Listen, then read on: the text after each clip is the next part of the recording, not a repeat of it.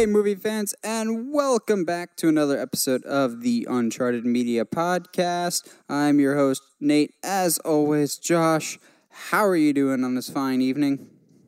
I'm, I'm chilling like a villain, man. It's been a interesting week so far, but I know, hear we're halfway done. We're Yeah. halfway done, man. Yeah, So, we're it is what it is. we're a few days closer to to the Halloween movie and Halloween, the holiday in general. So it's it's a good time to be had by all, and thankfully, we have a lot of news topics to cover today that I'm really excited to talk about, as well as the worst horror movie sequels of all time. Yeah, it's fun to talk about the good stuff, but it's even more fun to talk about the crap of the horror universe. And yes, Ooh, I I went full Irish there for crap, and I don't know why, but I, I roll with it.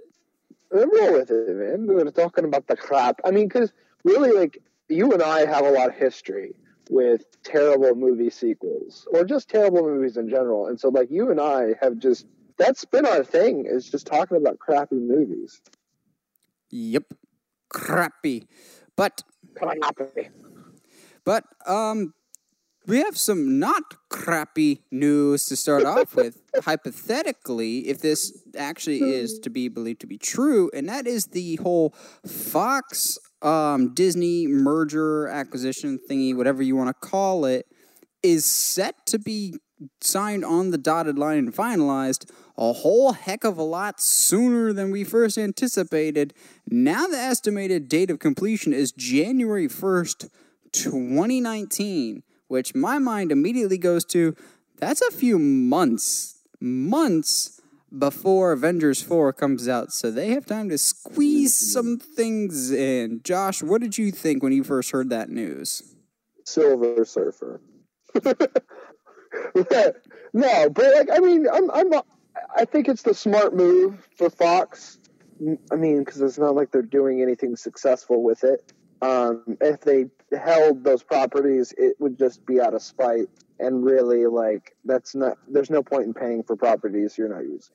So, I mean, it ma- it makes sense to give it to Disney, uh, and it makes sense for Disney to want to, you know, actually work to acquire them story wise, yeah, no, you that's what you need. You need that all those characters because otherwise, where do you go after Thanos? Especially Yeah. with Captain Captain Marvel as your lead. Exactly. Um, I actually think that we're gonna get like the Fantastic Four and other side characters before we get the X Men. Because if this whole January deal goes through, then that's both Dark Phoenix and New Mutants that has to come out at some point before that actually comes out after this deal goes through and that that kind of leaves those two movies out to dry more so than they already are. I kind of feel like Fox is almost embarrassed of New Mutants because they keep pushing it back further and further and barely talk about it at all. Um, and then Even Dark Phoenix that's a whole other issue Yeah. to discuss at a later day. But like New Mutants seems like it could be like a lot of fun, but I don't know. Yeah, we don't hear much about it, and I think I wouldn't be surprised. And I've still kind of been in thinking of this for a while that it could secretly get scrapped and not actually get released. But Yeah. I don't know. I think X Men as a whole, it sounds great, but don't expect them anytime soon. That being said, Fantastic Four, Namor, Doctor Doom, um, Galactus, Silver Surfer, those type of characters, I fully expect to see them in this universe sooner rather than later. Especially Kevin Feige is just licking his chops, expecting to be able to play with these characters sometime soon, and now it seems like sooner than we originally expected. Oh, absolutely. How awesome would it be? I just just you know spitballing here. So they defeat Thanos, and then somehow Doctor Doom gets in in uh, possession of the glove. Um, there's an interesting fan theory that I've heard, and I would love to see that happen. Is you know how at the end of Age of Ultron, Sokovia is more or less just messed up. Yes. What happens? Sokovia becomes the country of Latveria that is controlled by Doctor Doom.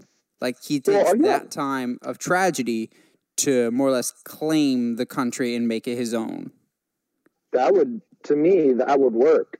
Because I mean, I've never quite. I mean, maybe I'm not as well read as I should be, but um, I've never kind of understood how Doctor Doom got in possession of, you know, Lat, um, can't remember how to Latvia. pronounce, like, yeah, Latvia.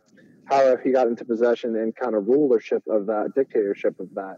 So it'd be cool to add that kind of detail, and then that I feel like that would be a good, almost kind of way to ease us into the next phase of this of, of these Marvel movies. Oh yeah, I completely agree. Um, so yeah, we also have some other somewhat Marvel news. I, it's kind of hard with these Sony projects to know if they are MCU connected or if they're just Marvel movies.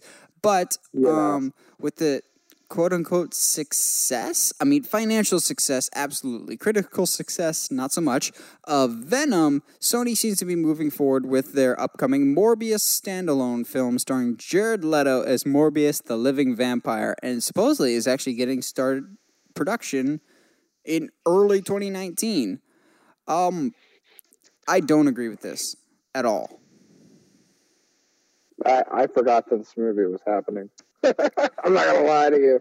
I The- completely yeah. forgot. I have wanted Morbius in a Spider-Man movie for a long time. I always thought he was a really cool character. I loved seeing him in the animated series. I don't see him though as a character that would really work as a standalone movie. We're also getting a Kraven the Hunter movie that the supposed director of that made slip that he really is intending to bring Spider-Man into that film which I'm also kind of hesitant about. Not because I don't like Kraven. I really want to see Kraven in a movie, preferably played by Gerard Butler. But these Yes. side Spider-Man villains, I don't think necessarily lend themselves to standalone spin-off films, especially kind of ones that are more obscure, like Venom. That's a really well-known name. Like even people that Yeah. don't know comic books have at least heard the name Venom before, or if they saw a picture, they'd recognize him.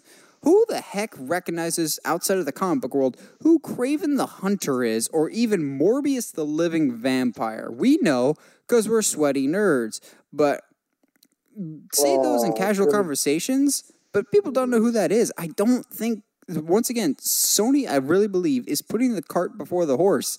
And I'm like, yes, you did financially well with Venom. Now, don't get ahead of yourself here. Yeah. So I just ha- kind of had this thought today Uh-oh. with all of these villains coming out, because obviously Marvel's kind of shown us, shown everybody how to be financially successful on on these superhero movies.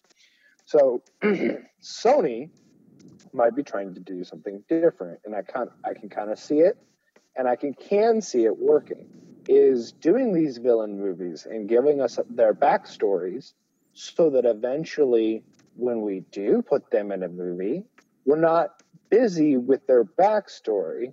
We're just going to be like, oh, oh crap, Kraven is here. Oh no, what's he doing? Like actually having a having the story happen without having to go. Okay, so this is who Kraven is. It's explained to this.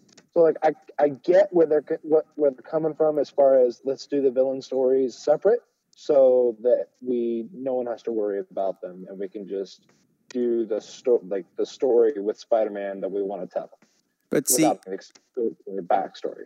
to me, that kind of like takes the attention away from Spider Man, who should be Yeah. the focal point of a Spider Man movie. To me, it more just kind of comes across as Sony wants that cash flow, um, but they haven't put in the work to deserve it.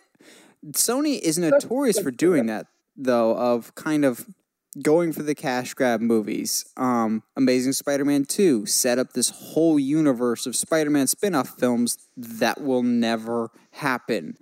Um, Yes. like Black Cat. Um, there was a Silver Sable movie. I don't think that's happening. Um, they did it with Spider Man 3. They had all these plans, and then Spider Man 3 happened.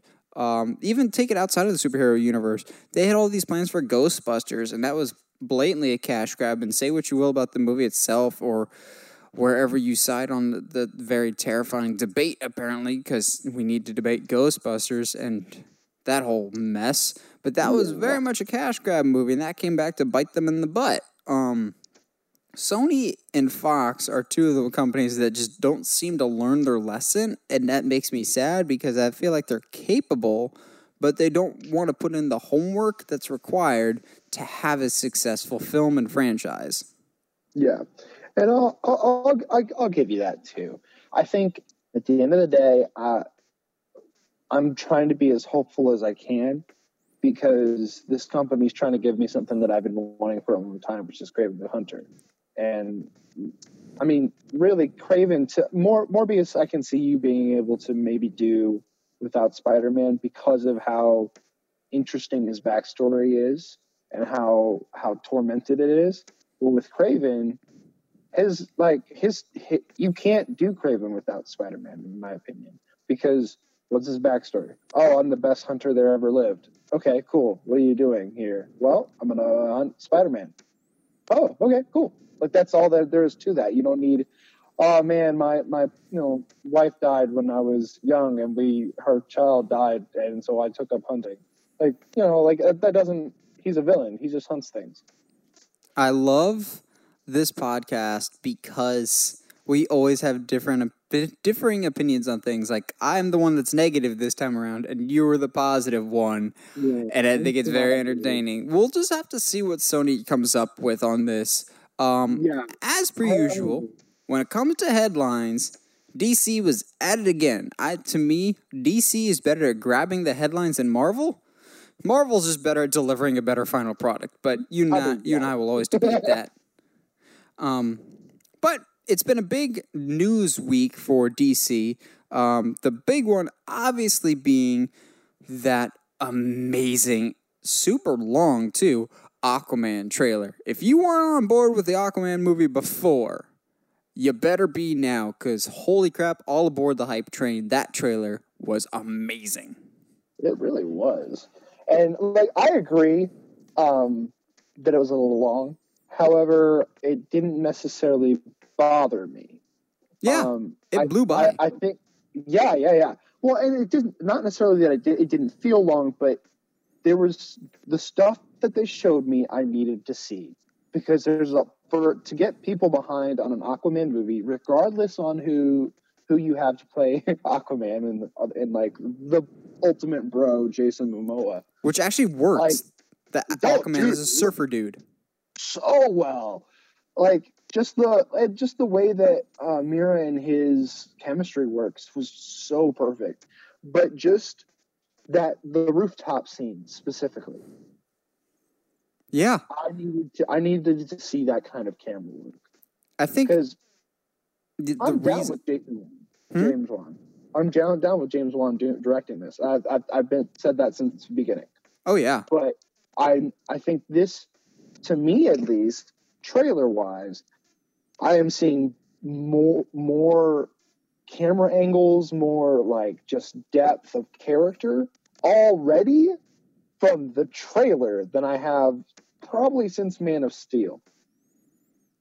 what I liked about the trailer was it is like five and a half, almost six minutes long, yet we don't actually get that much spoiled for us. It's more or less like No. two clips mixed with some trailer footage. You had the clip of Mera and Arthur, um, more or less getting the um, hologram of, hey, this is the thing you're going to be hunting for, which I love the fact that this seems to be like an mm-hmm. old school treasure hunt movie.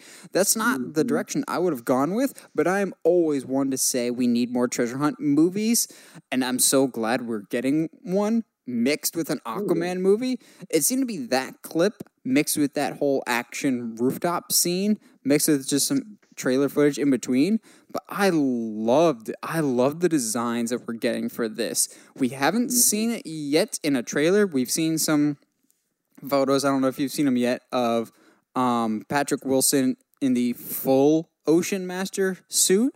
Let's just say um, he does wear the mask. I don't know for how much, but I have seen pictures of him with the mask, and even that is adapted loyally to the screen. I love all the costumes and designs, but holy crap, the standout moment by far of that trailer was what could be greater than a king, a hero, and he comes out in the freaking gold and green. Hashtag that is my Aquaman right there. Like, and okay, so then the question though, the only question that I, the like negative question that I, I came away with from this is where's this placed uh, as opposed to Justice League? Justice League, because I'm assuming this is, takes place before Justice League. After It does. Okay. Well, then it explains why the um, Gold's the the coolest suit I think I've ever seen isn't in Justice League because that's like that really is that's the moment. I mean, it's a cheesy line, but like it's the good kind of cheese, Yeah. and just and just the way he right there with with the suit with the trident and a giant wave in the background, like that's that's all I needed. I'm sold. Let's go. So I've thought this for a while, and this trailer more or less actually kind of confirms it to me that this Aquaman movie is literally just going to be the first Thor movie. So track with me. You have Okay. a brother Yeah. in Aquaman Yeah. slash Thor fighting his evil half brother Loki slash Orm, getting a Yeah. fancy schmancy suit at the end of the movie, and having to fight his family for rulership over a throne. Yeah. I mean, but they're both based on like mythology, so it's not that hard. Yeah, It's there's definitely going to be some differences, but I Yeah. think if they follow the Thor formula and make it work, like I have no doubt this movie's going to work. From a visual standpoint, James Wan is a fantastic storyteller. He tells great stories and arguably the hardest genre to tell good stories in, which is horror to me. He makes fantastic horror stories, but he also makes good action movies too. I forget which one, but he has done at least one of the Fast and Furious movies and did fantastic action for that. So he knows how to shoot action. I'm so hyped for Aquaman. He looks fantastic. Mera, and especially the red hair, looks fantastic. I Oh, thought yeah. it would look a little cheesy if they fully adapted her like flaming red hair, but she looks perfect. Their chemistry just seems to really flow and really work. I buy them as a duo. I'm just Whew. And Black Manta. I love me some Black Manta. And the fact that his suit is like almost fully adapted and it's just a perfect realization of the outfit along with Aquaman's. Just mm, December, get here sooner. Although, if you were smart, you'd move it to a later date so you don't get smushed by other movies that are coming out that exact same day and weekend. But that's that's just poor management skills. Yeah, no, I'm with you. Uh, but really, like, no complaints. I think everything looks really fantastic. Uh, I think one of the moments too that I really liked that you haven't brought up yet that I was worried about was Mera's magic, and like we only saw like a small little glimpse of it. But when she takes the sweat off of Arthur's head forehead, and it changes color when it's in when it's being you know held by her, I thought was just it's just it's really just the little touches that James has brought so far that I really really like. The only thing that took me out of the trailer, and granted it was momentary, but I had to do a weird double take, was seeing a really weird red-headed Dolph Lundgren, like a really bad red wig and Yeah, beard on Dolph Lundgren going, uh, that looks really, really weird, but okay, I guess I can roll with this. Apparently he's playing Mera's father. Um, but we know how fathers-in-law end up in comic book movies, so he's probably going to die at some point in the movie. That makes sense. Yeah, Aquaman's probably going to be awesome. yeah. I mean, you got the ultimate bro in it. Like people are going to go see this movie regardless because just because Jason Momoa is in it. so like, Yeah. let's go. Man. Like, might as well make the movie great. Farewell Aquaman jokes. Like everyone shut up real quick after that first picture came out. Like, oh, Oh yeah, okay. So, yeah. um, yeah, we could talk about this all day, but let's move on to Suicide Squad 2, which just when Aquaman was starting to get some hype, Suicide Squad comes along and goes, "Hold my beer, we got another big title." And that is James Wan is writing Suicide Squad 2 and more than likely directing. The directing thing has not been confirmed, but it more or less has been confirmed that he's writing Suicide Squad 2. However, he may not be coming alone. Bautista wants to join him in Guardians 2. I'll say this. Bautista is loyal as heck. Holy crap, this dude does not want to leave John, James Gunn's side. He is sticking with him through thick and thin. This is not the movie that I was pegging James Gunn to be attached to when he did jump ship Really? to DC. I knew he was going to go to DC. It was only a matter of time. DC wants to snatch up anybody that more or less has any connection to Marvel. Be like, hey, their loss is our gain. I thought James Gunn was going to do a Gar- uh, Green Lantern movie. That being said, Suicide Squad Okay. Fits real well. Um, Josh, what do you make of that whole James Gunn is attached to Suicide Squad now? I'm not that surprised. Because really, if you think about it, Suicide Squad's just DC's version of Guardians. Yeah. Okay. So, I mean, it's the perfect fit, in my opinion, and definitely a good, you know, if you're going to bring a new writer, writer director on, give him a project that he's kind of, for the most part, kind of familiar with, and has had work that is similar. Um, yeah, no, like just to ease him in, because, but I'm all, I'm all for your proposal and giving giving him the Green Lantern movies, but you know, I'll, I'll wait on that. But as far as Bautista, like that's that's cool. I I I appreciate him being loyal. Um, it kind of puts Marvel in a weird place if he does jump ship. Yeah, So he's asked for his release might- from his contract bef- plenty of times since James Gunn has been released. He's like, I, if they make me, I'll come back for Guardians three, but I won't be a happy camper about it. He want he more or less wants out of his contract. What I'm I'm not so much disappointed because adding James Gunn to your movie is never a bad thing. Is we talked about this a few weeks ago. Gavin O'Connor was supposed to be the director for Suicide Squad 2. He did Warrior, which made me super excited. I was like, yeah, he's a great director. That being said, if you're bringing in James Gunn, okay, I can live with that. Um, Yeah, but quick, before we move on to something else, if by some miracle Bautista does join Suicide Squad 2, who would you cast him in the role of? Oh, I don't. Let's see. So Croc's already been done, unless you're going to recast him, which I wouldn't mind. Um, let me think. There has been some ideas that I have seen online to which I approved of almost all the ones that I saw. Um, some a lot of people are petitioning for him to play a new version of Bane, which I would so be down for. I can see that. The one That that, actually work. caught my attention that it wasn't the first name that came to my mind, but it could be something very different, but still right up Bautista's alley, was Vandal Savage. So he could still play the physicality of it, but he could be more of a refined and gentlemanly type character like he was in Spectre when he was like the only good thing about Spectre. It wouldn't just be the brutish, um, well, to be fair, intellectual brute that is Bane. It'd be a very different character to be Vandal Savage. It's not the name I originally would have picked for him, but I'd be very Yeah. curious to see Bautista as a Vandal Savage type character. Which, for those who don't know who Vandal Savage is, Vandal Savage is more or less this caveman that is immortal and has made himself one of the wealthiest people in history. That more or less took on different aliases as various conquerors through history, and he's like Yeah. a big antagonist to the Justice League.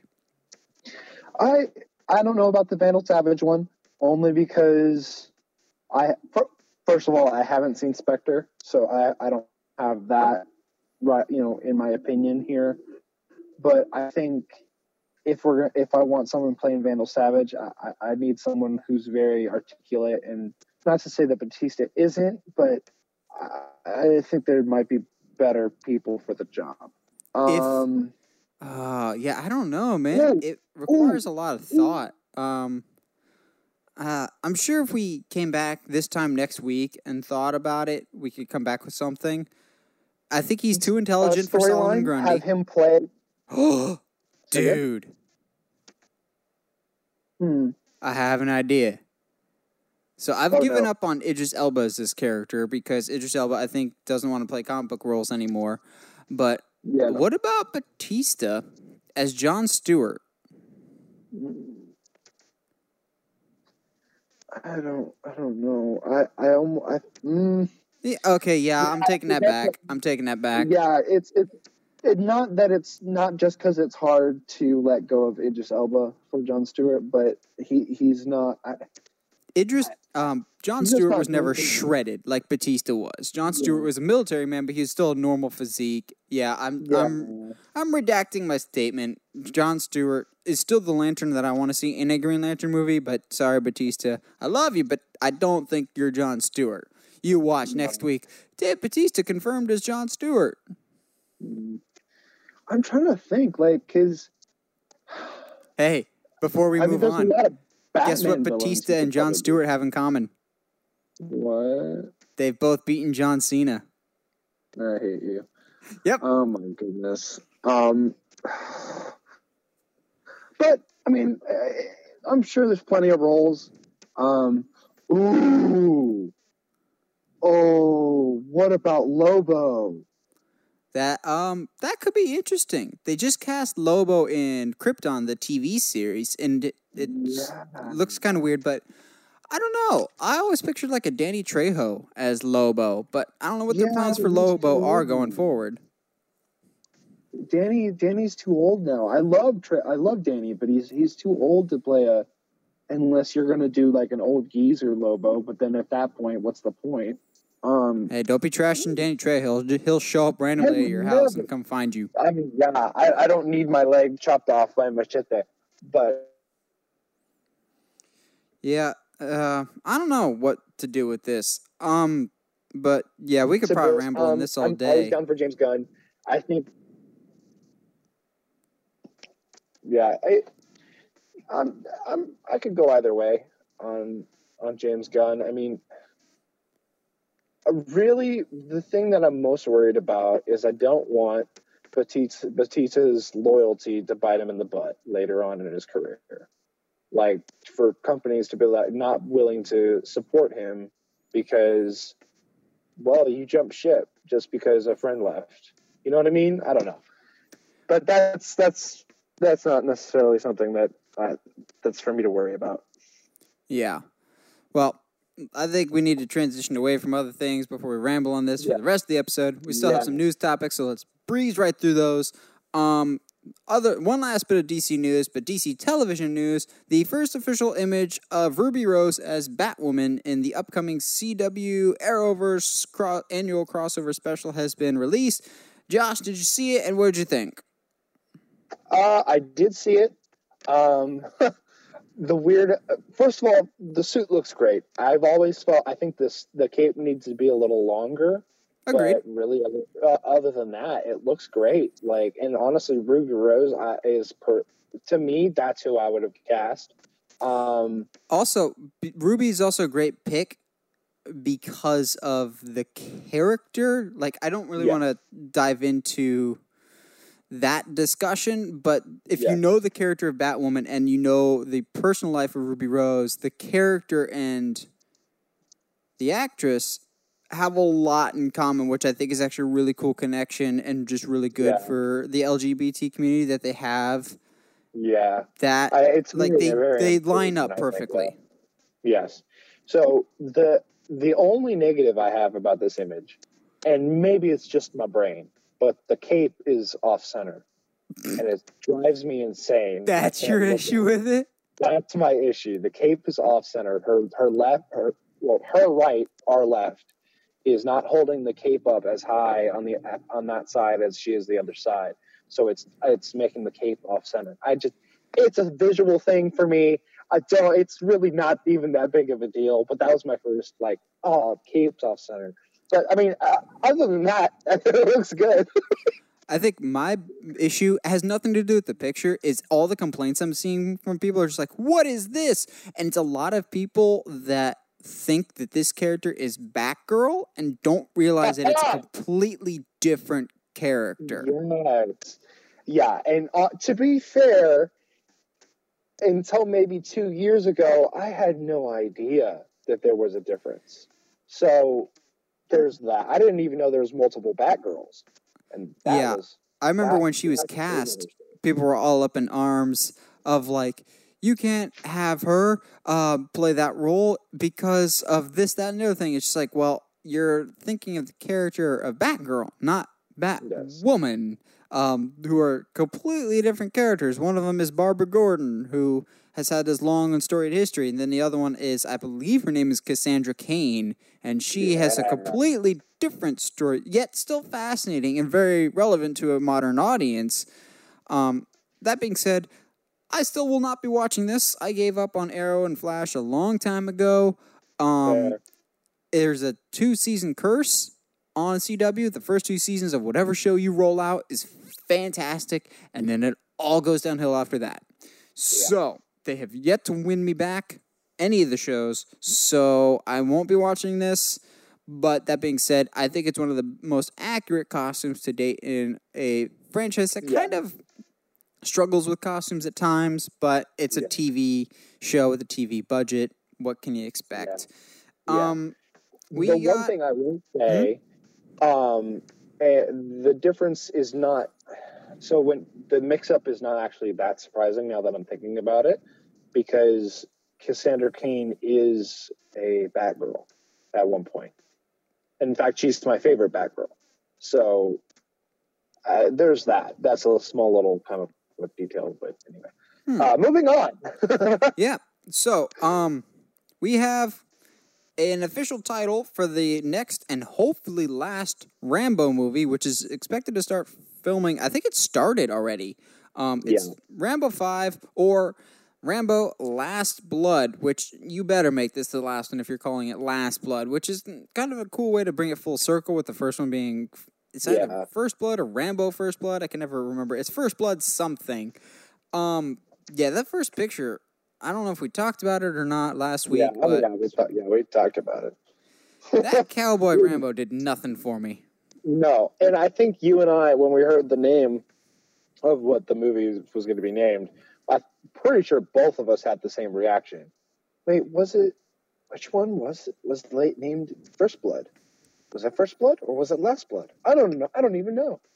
Like it's just it does nothing for me. It doesn't pop off the screen. I don't. I'm gonna go out on a limb here. I don't think Rambo is a is a character character that belongs on this mo- cinema plane. I don't think in the, today's world that he's not a character that belongs. But whatever. Well, yeah, we neither of us were really affected by this story, but we thought it was something that's kind of mm-hmm. important that we needed to address on the show. Let's also move on to something else that I didn't really care for or really grab my attention, but maybe it grabbed your attention, Josh. Uh, the new Pet Sematary trailer. So we're getting a remake. Um, the Stephen King book slash movie of Pet Sematary. Now we watched this in college, and I was very much underwhelmed by the original. Everyone kept saying how scary it was, and I was like, this is weird. So, that being said, this trailer did nothing for me. What about you, man? So, I've never seen the original. Um, so, I have no basis whatsoever as far as going into what this movie is about. Okay, I had the general idea like some dude tries to raise like a cat or something like that. That's all. No. I, I don't look. I don't know anything that happens. Okay, here's so, the basic gist. If something dies, you bury in this special cemetery and it comes back to life, but it comes back really weird. Okay. That's the general gist I got. But to I kind of liked the trailer. Uh, being that I knew the original was hokey and weird and didn't really come across because Stephen King novels have been around for a long time and I, I don't blame them for being hokey in the back in you know in the old in the old days of cinema. Um, but I kind of like this trailer. Like it, it had a quiet, kind of like a quiet place kind of vibe for me anyway. Um, uh, the silence coming from the the trees. Uh, some of the phrasing I didn't wasn't a big fan of. Like uh, some things are better better dead, which doesn't uh, there's something wrong. Better off dead. Yeah, that's see that's there's some things I, I didn't like about the phrasing of how they were saying things, but eh. Um, but I think it looks cool. It could be a lot of fun. Um, we'll see. I mean, Stephen King was heavily involved with the It movies or movie, and is still involved in the, the sequel. Um, and from what I understand, he's pretty heavily like in, uh, involved on this one as well. So maybe there'll be a difference. I don't know. I guess we'll find out. Yeah, I I don't know.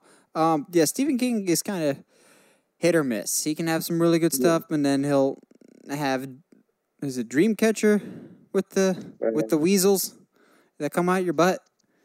Um, Um, I, I've never heard of that, so um, I would appreciate it if you never spoke like that to me ever again. oh yeah, dude, it's yeah, it's a, Stephen King is very hit or miss. We'll just say that.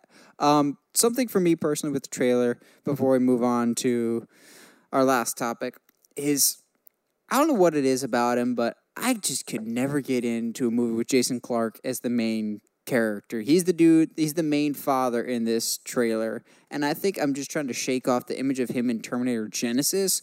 That's, But- yeah, I I can't buy him really in movies. I, he just does nothing for me. He was in that really lousy Winchester earlier this year. Um, like I said, he was in Terminator. He just something about him is always bland to me, and Yeah. that comes across in this trailer to me. Maybe that's kind of a big factor. I don't know. Yeah. No, I, I can, can see. I can see that. And uh, is it? It's not Kelsey Grammer. It's what's John Lithgow. name? Yes, I've always been a fan of him. So you know, always been a fan, but I can't remember his name, obviously. But That's why I'm here. most things, yeah, exactly. Uh, most things that he's in, I've enjoyed. So Shrek. yeah, hey, don't you dare talk crap about Shrek. I, I love the first one. Oh man, um, Shrek is anyway. love. Shrek is life. Shrek is life. Nobody ever searched that on YouTube if it's still there. Is Oh, it still Lord. there? I mm, I don't know if the dark side of YouTube is still there with all the changes. It'll always be there. I, I don't I don't want to go look. Fair enough. um, but I mean, I, I'm he's kind of what sold me on this because it, it was nice to see him doing like a dramatic role as opposed to just this bumbling idiot that he plays a good amount of times. That's fair. I can. Yeah. Yeah. that makes sense. Um, yeah. For our last news story, Will Smith, who is playing the genie in the upcoming live-action remake slash reimagining of Disney's Aladdin, released the first teaser poster uh, for Aladdin. This did even less for me than Pet Sematary. This is one of those Disney live action ones that I do not care for at all. And I don't know if it's Will Smith as Genie or just the fact that I don't think Aladdin needs to be remade in general. I, I don't know what it is necessarily, but I just cannot get excited for Aladdin for the life of me. What What are you thinking about it, Josh?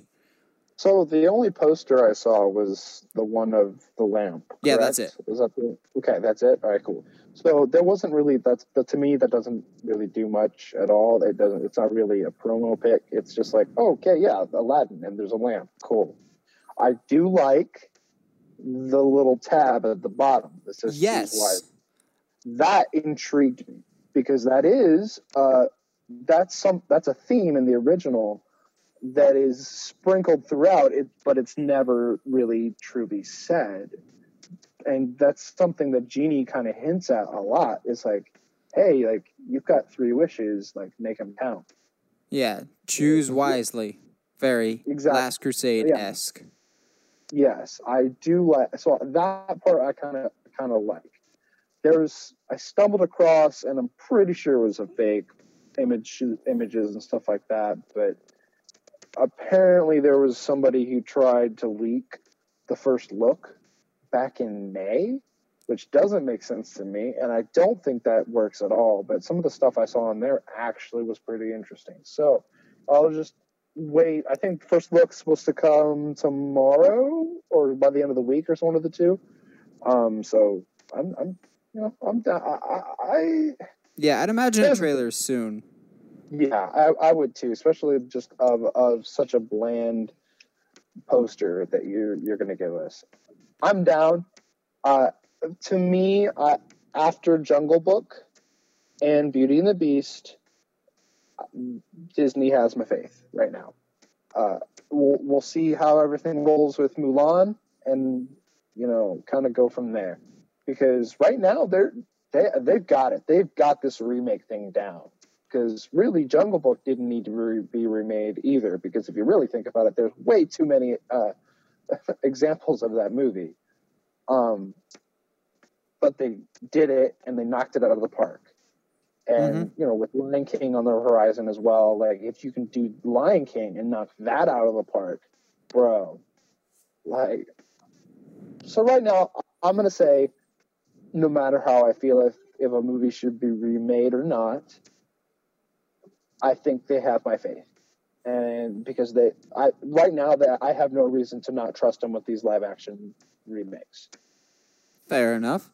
Um, yeah, I definitely disagree, but that's something that we'll probably discuss further in detail once we get closer to the actual release of Aladdin, or even after a first trailer. We'll like go more into detail about the Disney remakes and stuff like that. But for now, I'm Oh yeah, because I'm have indifferent to it. I don't care Yeah. either way. It's gonna be an uphill Mm. battle either way to win me over, and I don't know. Disney Disney can do it, but I'm I'm more excited for Mulan and Lion King and stuff like that. Yeah. Which is fair. And honestly, like my opinion could change within the next few weeks because well, excuse me, I believe we're getting a trailer for Mulan, you know, any day or Lion King any day now. Like it, it could happen any any moment. Um, and then the first look coming soon as well. Like my opinion might change with by the end of the month. Who knows? But you know, I, right now, I think I have no reason not to trust them. Yeah. Well, before we get into our main discussion, as per usual, this episode is brought to you is sponsored by this time I've got one. This Oh, episode yeah. is sponsored by those little pumpkin cookies you see the Pillsbury Doughboy have every Halloween season that I've bought three or four boxes at least this Halloween season. I love how you say Halloween season and we're like nine days into October. Hey, I celebrate Halloween come August, man. Halloween is a several month event. If Christmas can start showing up in September, Halloween can start showing up in August. Fair enough. Fair enough. Heather and I are those weird people that will wait and get excited when we start seeing Halloween stores showing up at the end of August slash early September, and we visit them all the time because I have issues.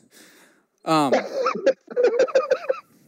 I just like the Halloween season. I like horror. I like just Halloween movies in general, which segues us perfectly into our general discussion for this week. Horror sequels. They're a staple of the genre of horror. They're also a staple that they're probably gonna be bad and not nearly live up to the hype of the originals. So, Josh, off the top of your head, give me a quick top three, top five of the worst horror slash Halloween sequels that you have ever seen slash experienced. Because bad movies, as we know, are an experience and a half. Yes, they are. Um, so I want to quantify this because I want to make sure that we're not talking about some of our favorite worst sequels. Because No, we could talk about that later. Yeah, yeah, yeah. Okay, cool. Because some of the worst, because some of the worst horror movies that I've ever seen are also some of the most enjoyable pieces of turd that I've ever seen. But Jason X being an example of that. But we'll get we'll get there. That's a Um, masterpiece. no, it is a masterpiece in its own. Like, oh yeah, we'll get there. We'll get there. No, bad straight um, up as in bad. Straight up bad, and we're only doing sequels, right? Yes. Um, I know what you did last summer too is awful. Um, most of the Jason uh, after two of the Friday the Thirteenth, almost all of them are terrible. I will fight you on that though. Mm, There are two that I think are the standout in the franchise and actually are better than the rest. Friday the Thirteenth Part Four, where we first meet um, Tommy Jarvis, okay. and Part Six, where we have the adult, fully realized Tommy Jarvis. Part Four and Part Six are the best movies in Friday the Thirteenth. But yes, you're right. Okay. Most of the sequels in that are pretty bad. However, I will always defend Friday the Thirteenth Part Part Part Four and Part Six. Okay.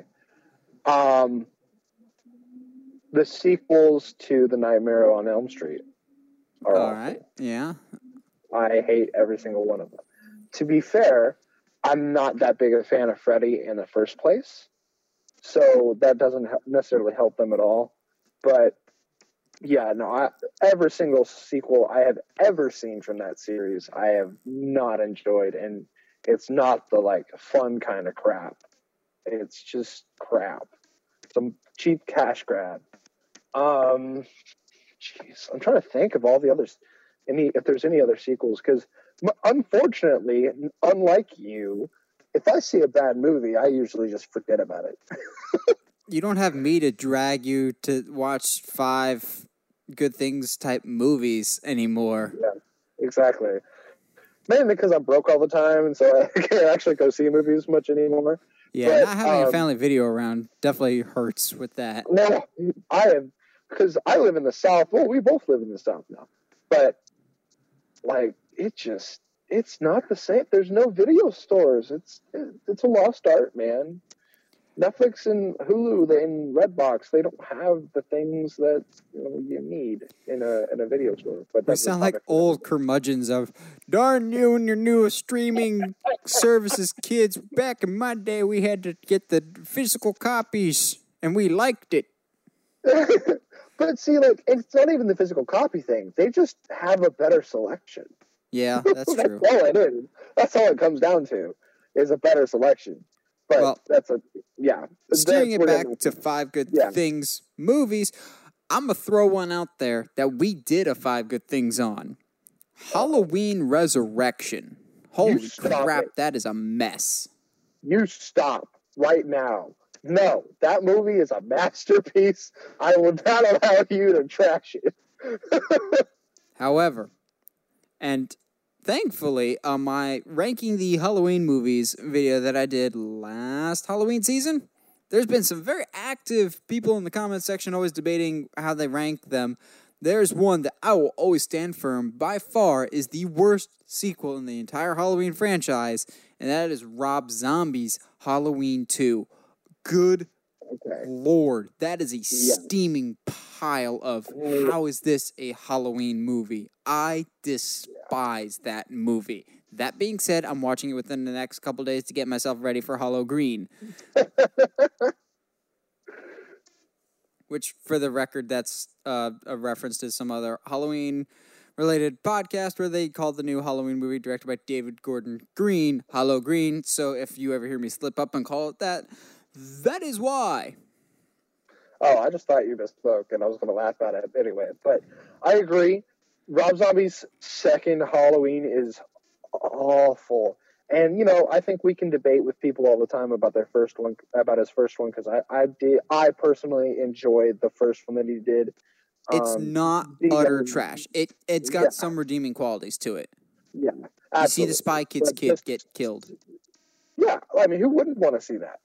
Um, but I agree. His second one is just trash. It's just, I mean, it's one of those. It's worth to go watch it, and you've seen it once, and you're like, all right, cool, I guess, whatever. Oh boy. Um. So are we going to lump remakes into this worst sequels category, or do we want to stick to just sequels? I think, I because see, remakes aren't sequels, so sequels only. Okay. So we can't do Wicker Man. Uh, but that one's to me that one, well, that's one of the ones that's it's so terrible that it's enjoyable. That is the room of bad horror movies. It like just jumps the fence in terms of good versus bad and just jumps right back into you are so awful you become good again it's just so funny. Like scenes that shouldn't be funny are absolutely hilarious. Like when he's in a bear suit because he snuck into the, the ceremony and, And he he, punches, punches the crap out of a girl. It's what is going on in this movie? Oh, but that's good stuff. since we can't talk about wicker man we could talk about that all day and maybe if we're lucky we'll have an entire Nicolas Cage podcast episode Ooh, I pray for that day to come. Well- hey, little little little plug because we did do a five good things on Wicker Man, didn't we? we actually had a whole Nicolas Cage month didn't we Yes, we, yes, we did. It was the best month I've ever experienced. It was it was a long and arduous journey. Um, man, I'm trying to think because there has to be because horror is just always known for bad spin. Oh, upon recent memory, a lot of the more recent paranormal activities, I would absolutely say, fall into this category. Oh yeah, absolutely. Was it the Ghost fair, Dimension? I, can- is the most yeah. recent one? I think so. And really, the last two or three have been just trash. It's because they had a good original concept, and like a lot of, it's the trend with horror movies of you have a great new, fresh original concept, and then with each passing film, the freshness and newness comes off like you're peeling off a sticker, and there's diminishing returns, and they get cheaper and lazier because they want to get them out faster and faster. Yeah, Thus was the case with Paranormal Activity. yeah. No, I completely agree. I mean, I personally wasn't a big fan of them in the first place. I, I, the shaky like the shaking cam and cameras only kind of thing. uh, uh, To me, is a the found footage film is is an art that I don't think the paranormal activity movies capture. Unlike the most recent, the unlike the Blair Witch remake, um, in recent years. But yeah, no, the, but the first one definitely has that magic, but the the second one still has a little bit of it. But then after that, to me, it just kind of just dies. Yeah, so as I'm looking up, Ooh, Oh. not the con, well, the Insidious movies. see, I've only seen the first one. Okay, so the third one is absolutely awful. Really? Yes. If fun thing. see, okay, my issue is I mix the Conjuring and the Insidious movies up all the time. Yeah, those those always feel very similar in, in universe to me. Yeah, except one of them is very, very good and the other is not. well, Conjuring's starting to get a little hit or miss. I mean, I agree. Oh yeah, yeah, yeah. The, was it the Last Key? Was the most recent one? Yes. Yeah, that was awful. Absolutely awful. To me, no redeeming qualities. And then I would say the nun was just it wasn't so much bad, it was just really, really lazy and Yeah. forgettable. Well, and it's funny too, though, because horror is also, to, if we're talking about cliches to the genre, it's also the, the genre that's known for the sequels being better than the original. Because uh, Ouija, the first one was trash, second one was awesome. Uh, Yeah. Annabelle. Annabelle and Annabelle Creation. Second one was I said it earlier. Second Friday the Thirteenth Part. Six. I'll always say is better Yeah. than Friday the Thirteenth. Or Jason Voorhees is known for the hockey mask. He didn't get Yeah. that till part three. yeah it's it's really interesting because it's sometimes in this genre that it's the sequels that really might stick more in your brain and like become because the first one it's like oh wow that was that was interesting i guess or oh that was a piece of trash. And then they why are you guys making a sequel to that? And then the sequel blows everyone away. So i don't know man because ouija the, we, the second ouija was really good and it really took me took me off caught me off guard because I was not ready to be in a good movie. Yeah, um, it can be pretty hit or miss with horror sequels. Of a lot of times sequels will try and add to lore or whatever. Yeah. Um, but sometimes it pays off. Case in point, Halloween 2 introduced the Laurie and Michael being brother and sister thing that's being scrapped for this new movie, which I'm not actually opposed to. It's a very divisive subject as to whether or not Michael should have been Laurie's brother this whole time, but that's Yeah. some, that's something that got added. That unfortunately is a good uh, unfortunately that unfortunately was a good movie sequel, but I can think of another one that was a bad sequel. Uh-oh. You mentioned it earlier with Blair Witch. Blair Witch 2, Book of Shadows. I didn't even know that that was a thing. So, Josh, what made Blair Witch the original so special? Um, well, I mean, I'm, I'm not a big fan of it, but I mean, the found footage aspect of it and the creepiness that the witch was actually there, but you couldn't, you could never see her. You know, like, and you slowly saw the possession of the people and kind of you, and you could never tell if it was the witch's magic driving them mad or, or if they themselves were doing it to them. Yep. So, how do you ruin that in the sequel? You don't make it a found footage, you just slap a whole bunch of random actors in it, and you just have forgettable bad characters. You don't make it a found footage, you just make it a regular movie.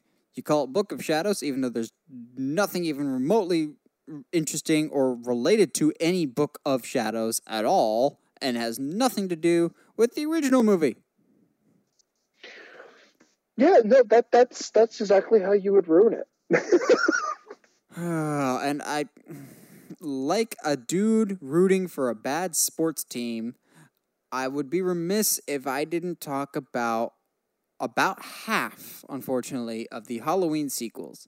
I will always defend three, Season of the Witch, as extremely underrated because people always bash on it because it doesn't have Michael Myers in it. However, I cannot defend Halloween 5, the Revenge of Michael Myers.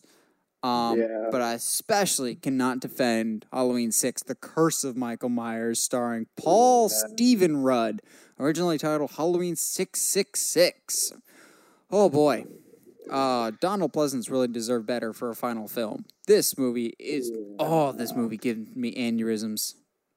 which is so weird because like it's really interesting about Halloween because some of the sequels in, Hall- in the Halloween series are so good, or they're like just on H2O? that borderline. Yeah, oh, like like on that borderline of like '90s trash, but like still really enjoyable.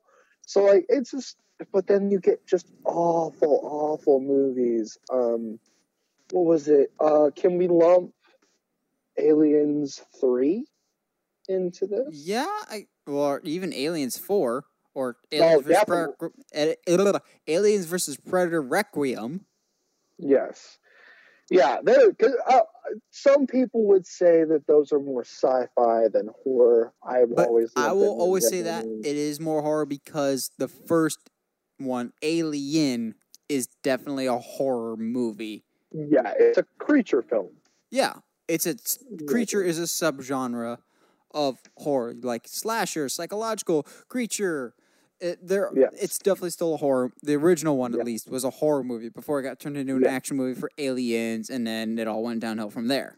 Yeah, Aliens is still good though. I, I, Oh yeah, oof. the first two are fantastic, but then it just dies a miserable death in three and four. yeah. Oh boy, it's all. But I still would much rather watch those than Alien versus Predator Requiem. Oh boy. It's so bad. Like the idea behind A- AVP is smart and it's kind of cool, but at the same time, it doesn't make sense if you look at the actual lore of both characters. Alien vs. Predator was never canon. They made that Yeah. clear. I actually don't mind the first Alien vs. Predator. I think it's a lot Oh, of yeah, fun. It could have been better served if it was R. That being said, they made the best use of PG 13, and there are a lot of good moments in it. It It's not perfect, but it's a lot of blind fun. Requiem is a dumpster fire. Hmm. Excuse me. Yeah, no, I agree. Requiem is just. It's really fun to, to sit here and like, because part of thinking about the worst sequels involves we got to think about the good movies, and first, obviously. So like, Poltergeist two is is is really is really bad. Oh, see, when I was doing research for this, Poltergeist came up, but it wasn't Poltergeist 2. It was oh. Poltergeist 3. oh, stop! Hey, we haven't Oh. even addressed the Psycho sequels. No, or the uh, All American Psycho two. Oh, with Mila Kunis? Yes. Yeah, so for those the uninitiated, the people that have happy lives because they don't know these movies exist, you know the classic film with Norman Bates, Psycho. Well, they made three more of those things, all starring the original actor of um, Anthony Perkins. Yeah, he was in all four of these, and they more or less like I think tried to retcon it that his sister that we didn't know about is actually the evil murderous one. It, oh, it Yeah. was just weird. And then, um, was it? We were talking about Poltergeist before, right? That Yeah. oh, that's another just massive step down in quality. But yes, Yeah. Psycho. Um, yeah, American Psycho. That's the other one we were talking about with that 70 show star at the time, Mila Kunis, in the same more or less role that Christian Bale was in it. The only difference is that, you know, Christian Bale's actually insane and Mila Kunis seems somewhat normal in real life. Yes, I agree. And it just Mila Kunis also just doesn't come off as that kind of person, or that she could ever be that kind of person. Yeah. Like at least, and I'm not questioning Mila Kunis's acting ability, but Christian Bale definitely has some, you know, decent chops, and he just the way his character is presented is very fresh and it feels interesting and you you the viewer are trying to figure him out as the movie goes along but I, I just don't feel the same thing from Mila and I don't know if that's her fault or if I mean I'm probably it's probably more the writer and director's fault but still Yeah. Um, I don't know. I would consider this one a horror movie, but you can't talk about bad sequels in the horror genre without talking about Jaws. stop I don't want to talk about Jaws I don't want to talk about it don't make me talk about it Jaws 4?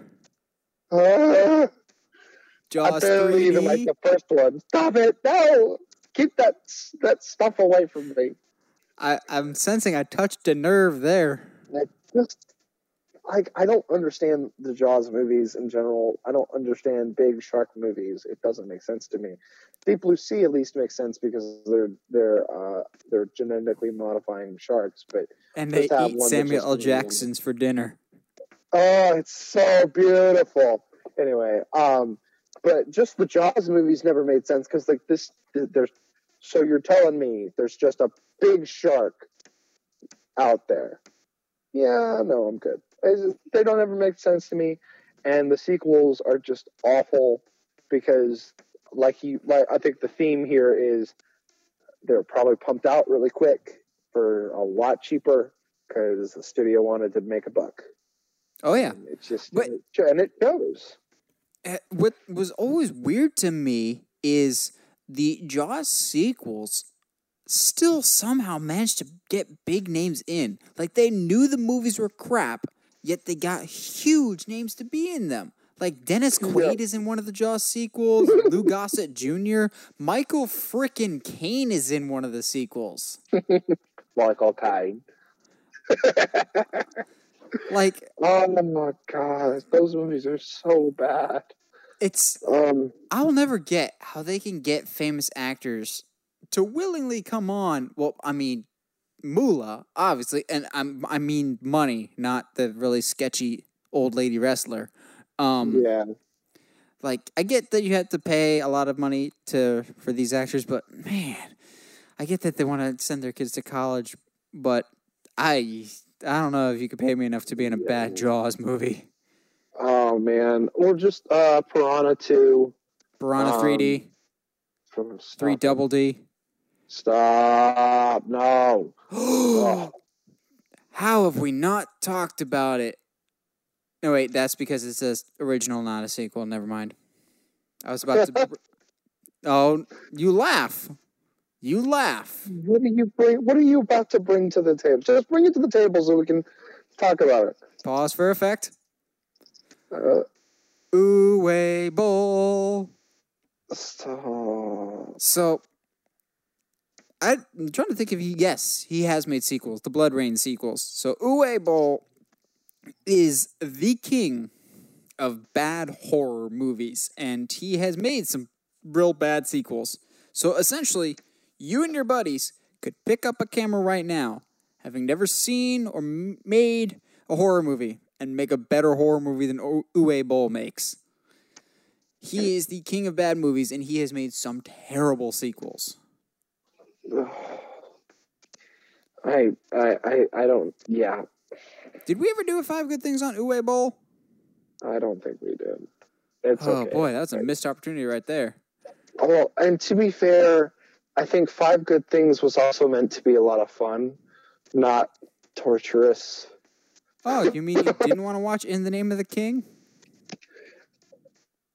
Or I House of the you. Dead? Or BloodRayne? Uh, stop. Yeah, like. Michael Bay is Christopher Nolan compared to Uwe Boll. It's just House of the Dead is so bad, and it's just. I think the big thing too was a lot of his movies are stuck in the '90s. Like they don't age well at all. Yeah.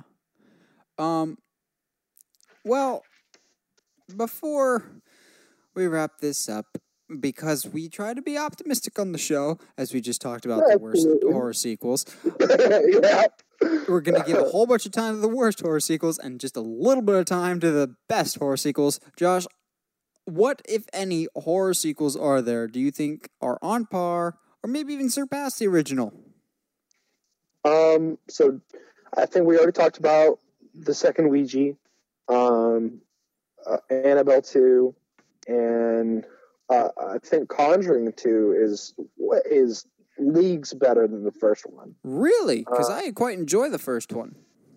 I do too, but I think the second one does things that the first one doesn't. Where I think the first one, while it is good, it's still there's certain things that it does that feel very much like, oh yeah, we're in a we're in a paranormal movie. Okay, so that's gotta happen. Okay, cool.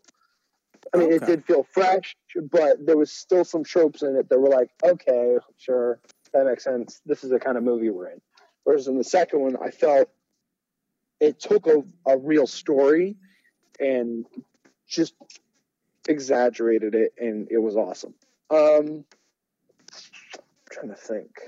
Um, we we talked about it briefly. Halloween has, for all of its bad sequels, to me, Halloween bats about five hundred. They're hit or Yeah. they're literally 50-50 chance of whether you're going to get a good Halloween movie or not. I they have quite a few good sequels. Friday the Thirteenth, there's a lot of bad sequels, but there are a couple good ones. Um, part three, where we first get the hockey mask, that's a lot of fun. Four and six, I talked earlier about how they're the standouts in the series, and I think they easily surpass the first three films, the first two especially. Oh Um, goodness. also, going back to Uwe Boll in a positive manner, primarily because he had no involvement whatsoever.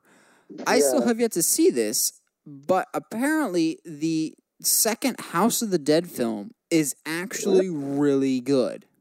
There's a second one. Yeah. they got com- it's completely detached and separate from the first film. Like nothing is the same. Bro, how have we not talked about Saw? Oh. That's got plenty of crappy ones in there. Yeah, but some plenty good ones too. Yeah.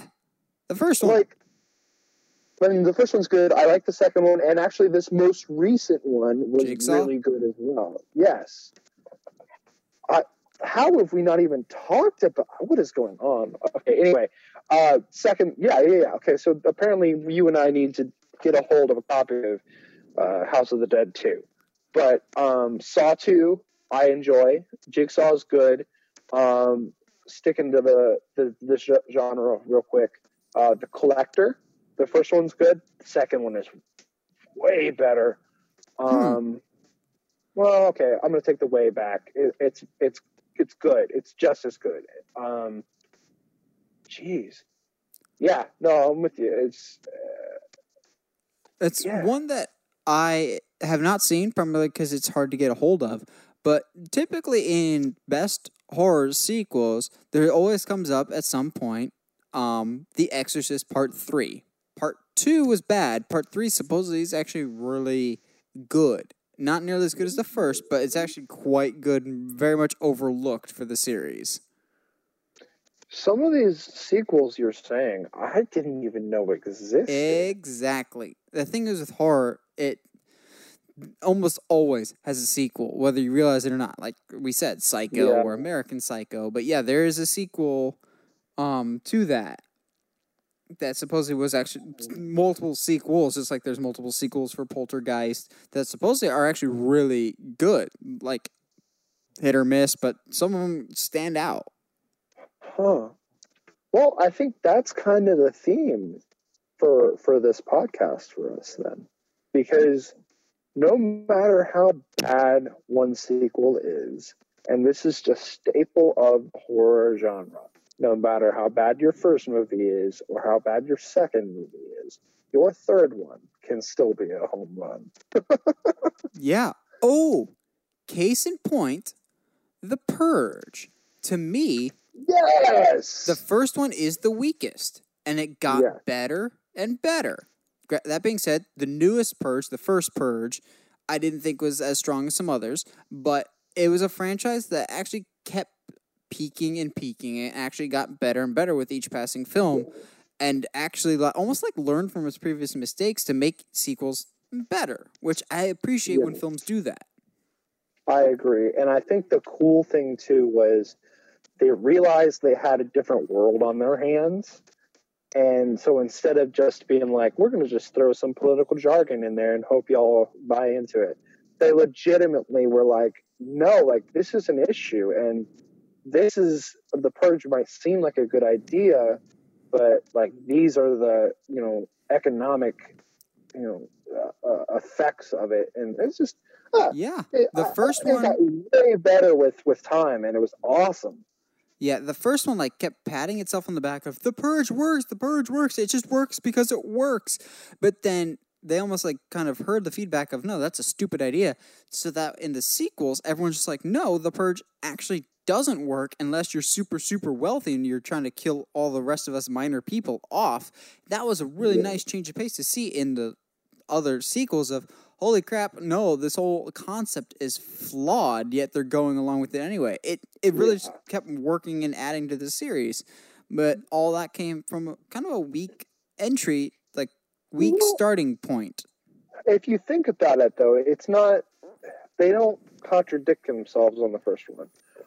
Mm, Excuse me, because yeah because ethan hawke's character is wealthy he sees it yeah, differently they're all wealthy, yeah. So they're gonna see it differently. So yeah, it's regardless. The theme on that discussion is that the purge movies get better with time. Now, I don't know. I feel like the TV show is a cash grab, but yes we'll, we'll see what happens, man. I mean, I don't know what story you could tell now that you haven't told. So, I don't know.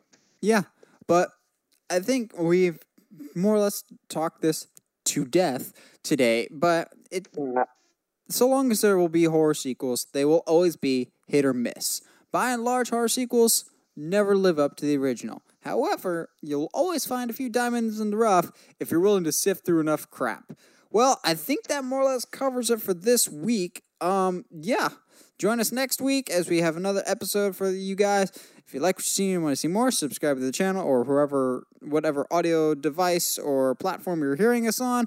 And as always, if you like what you see, feel free to check out other episodes that we've done before. And stay sharp, movie guys and gals.